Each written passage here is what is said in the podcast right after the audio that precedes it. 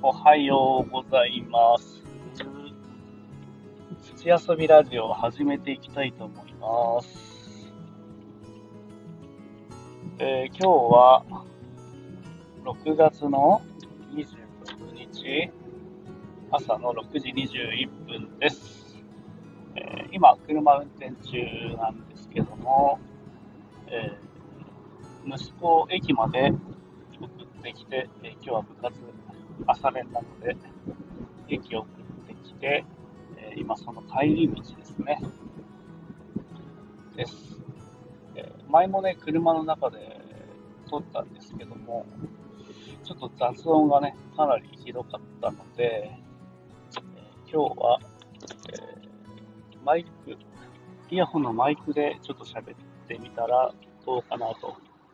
いうところで収録しております。よし、やりましょうかというところで、えっ、ー、と、まあ、ここ数日ね、意外とバタバタしてて、なかなか収録はできなかったんですけども、まあ、今日は、まあ、特にテーマもなく、えー、まあ、あった話だったり、えー、まあ、感じたことを話していこうかなというふうに思います。えっと、まず、あの、まあ、物々交換でね、えー、シバリスマンファームの平林さんと、キノコハウス平本のマシュさんとね、物々交換して、えー、ニンニクと、あと、しいたけ、マシュさんからね、しいたけ、えー、キクラゲなどを、えー、交換して、で、もうね、到着しまして、ちょうど到着して、まあ、二人の何かこう、食材でできたらなぁなんて思ってて、いたはいたんですけど、ちょうどね、ユリのね、産地研修会がありまして、えー、お泊まりの研修だったので、なかなか調理できなかったんですけど、まあ、その話もね、ちょっと産地研修会の話も後でするんですけど、えー、まずその、昨日ようやく、えー、料理できるということで、えー、僕はね、あまり料理が下手くそなんですけど、まあ、ちょっと妻にアドバイスをもらいながら作ろうかなというこ、最初どういう風に食べようかなっていうところで、素材を感じれる食べ方がまずいいなと思いまして、えー、キノコはですね、えー、椎茸、まあ、丸ごと焼くんですけど、その、えー、キノコをひっくり返して、傘の裏の部分に、えー、バターと、で、えー、生ニンニクですね。平林さんの生ニンニク混ぜて、えー、それ乗っけてで、さらにその上にチーズ乗っけて、で、醤油をちょこっと垂らしてオーブンレンジに入れて焼くと。それと、あと、まあ、本当もう生ニンニクの素材といえば、まあ、アルミホイルでこうくるんで、えー、焼くと。まあ、そういう食べ方をしようかなと思って焼いて、えー、オーブンに入れて、えー、いただきました。いやー、椎茸のあのね、まあ、もともと椎茸は好きで、肉汁？椎茸の肉の汁。まあ、いろいろね、本当に大きい椎茸とか入ってたんで、まあ、これはもうね、絶対汁がもう、ダクダクになるなと思いながら、やっぱりダクダクになって、それとね、えー、平林さんのニンニクの生ニンニクもね、匂いとか、味のね、風味も強いんで、ニンニクの汁と、椎茸の汁と、まあ言えば、えー、平林さんの汁と、マシュさんの汁が絡み合って、おじさんの、おじさんのも汁がね、絡み合って、それを僕の口の中に運んで、まあ、結局3人で絡み合うみたいなね、形になったんですけど、いやー、めちゃくちゃうまかったですね。何なんでしょうかね、こう、やっぱ美味しく感じる。まあ、普段ね、椎茸も食べるんですけど、まあ、もちろんね、肉厚もすごいっていうのもあるし、生ニンニクのね、風味もあるとは思うんですけど、平林さんも以前ラジオで言ってたんですけど、裏側が見える、相手のことが見える、顔が見える、声が見えるみたいな。ものがあるとね、やっぱね、違いますよね。お互いね、まあ、作ってる作物は違うといえど、そこに向き合うこう姿勢とかね、やっぱ話を聞いてるとね、わかるじゃないですか。ね、やっぱりみんな真剣に作ってるし、まあ、ふざけるところはね、ふざけたりはするんですけども、まあ、仕事となれば皆さん真剣に、えー、仕事に取り組んでるし、あとやっぱりね、考え方もね、人それぞれ違う考え方を持って、えー、自分なりに精一杯やってるっていうところもあるんですよね。やっぱそこの裏側みたいなところが見えると、よりこう美味しく味わえるというか、うん、美味しさ以外のところでこうやっぱり気持ちが入る部分もあって、ね、ありがたい部分でもあるし、やっぱり美味しいなっていうのがね、良かったなというところで、まあね、まだまだね、いっぱいあるし、まあ、ちょっとね、あのー、まあ、妻の知り合いだったり、まあ、せっかくなんで、あのー、お裾分けしたいなっていうふうに思ってて、でもお裾分け1人ね、えー、して、やっぱりこう、美味しいものとか新鮮なものってお裾分けしたくなる気持ちわかるなっていう。結構あの、まあ、自分のお客さんでも買ってくれたお客さんが美味しかったからお裾分けしたよとか、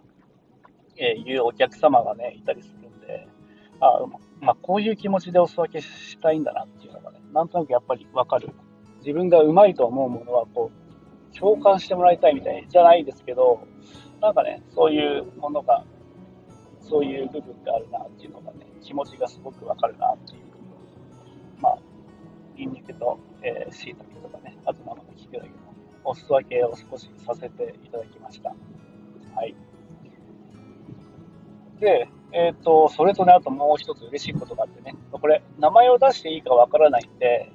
えー、あえて名前は伏せておくんですけどね、ツイッターでね、繋がってるある方から、えっ、ー、とね、僕、まだひまわり販売してるので、えー、ひまわりのね、注文いただいてね、いや、これもね、嬉しいですね。なんかね、こういう普段絡んでる方からこう注文いただくとね、こうより一層こう、まあ、嬉しさもあるんですけど、こう気が引き締まるみたいなね。で、その方も友人のお誕生日に、えー、プレゼントで、えー、うちのひまわりを購入してくれたんですよ。なので、えー、ちょっとね、愛情をたっぷり込めて、えその方の思いを、その方の友人に届けるという使命をいただいたんで、えちょっとねしっかりと届いてね、こう、わーって、こ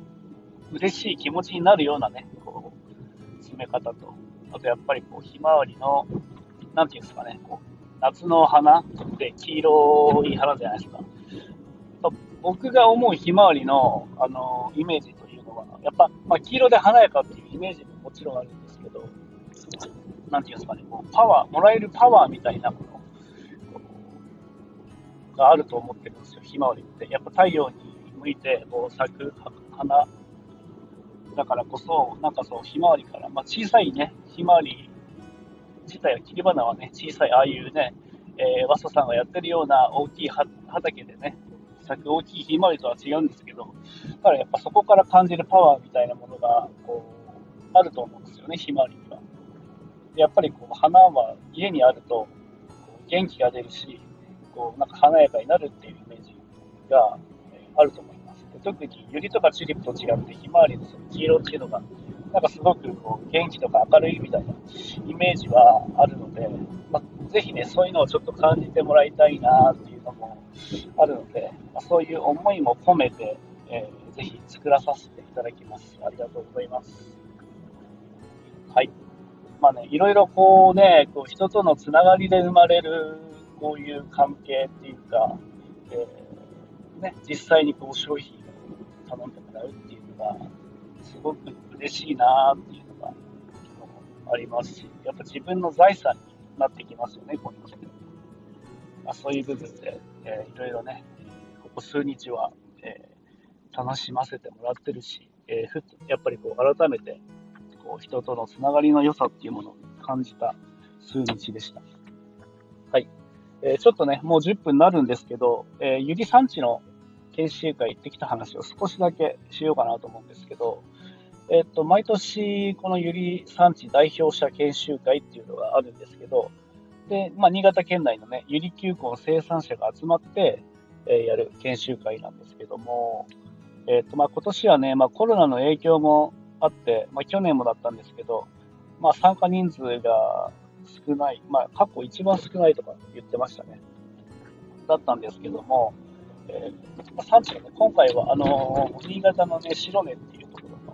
えー、地区の、えー、ユリを作られてる生産者の補助で研修するいうところで行ってきました。やっぱりあのー、他の産地もそうなんですけど、まあ、全然土のね、質も違うし、で気候も違うし、えー、それによってね、使う肥料とかね、農薬も違うんですよ。まあ、そういうのも含めて、